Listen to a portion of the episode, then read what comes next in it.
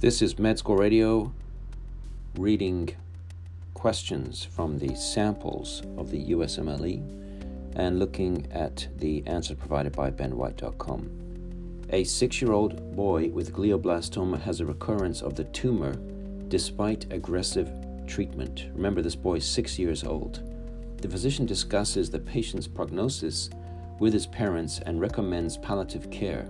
The parents ask how they should talk with their son about his prognosis and possible death.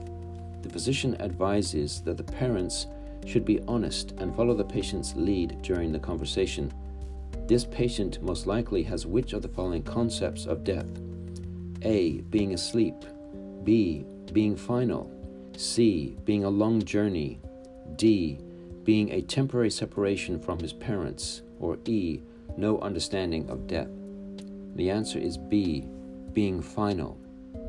Six year olds typically understand the finality of death. Infants have no understanding, whereas preschool age children often think of deaths in reversible or metaphorical terms.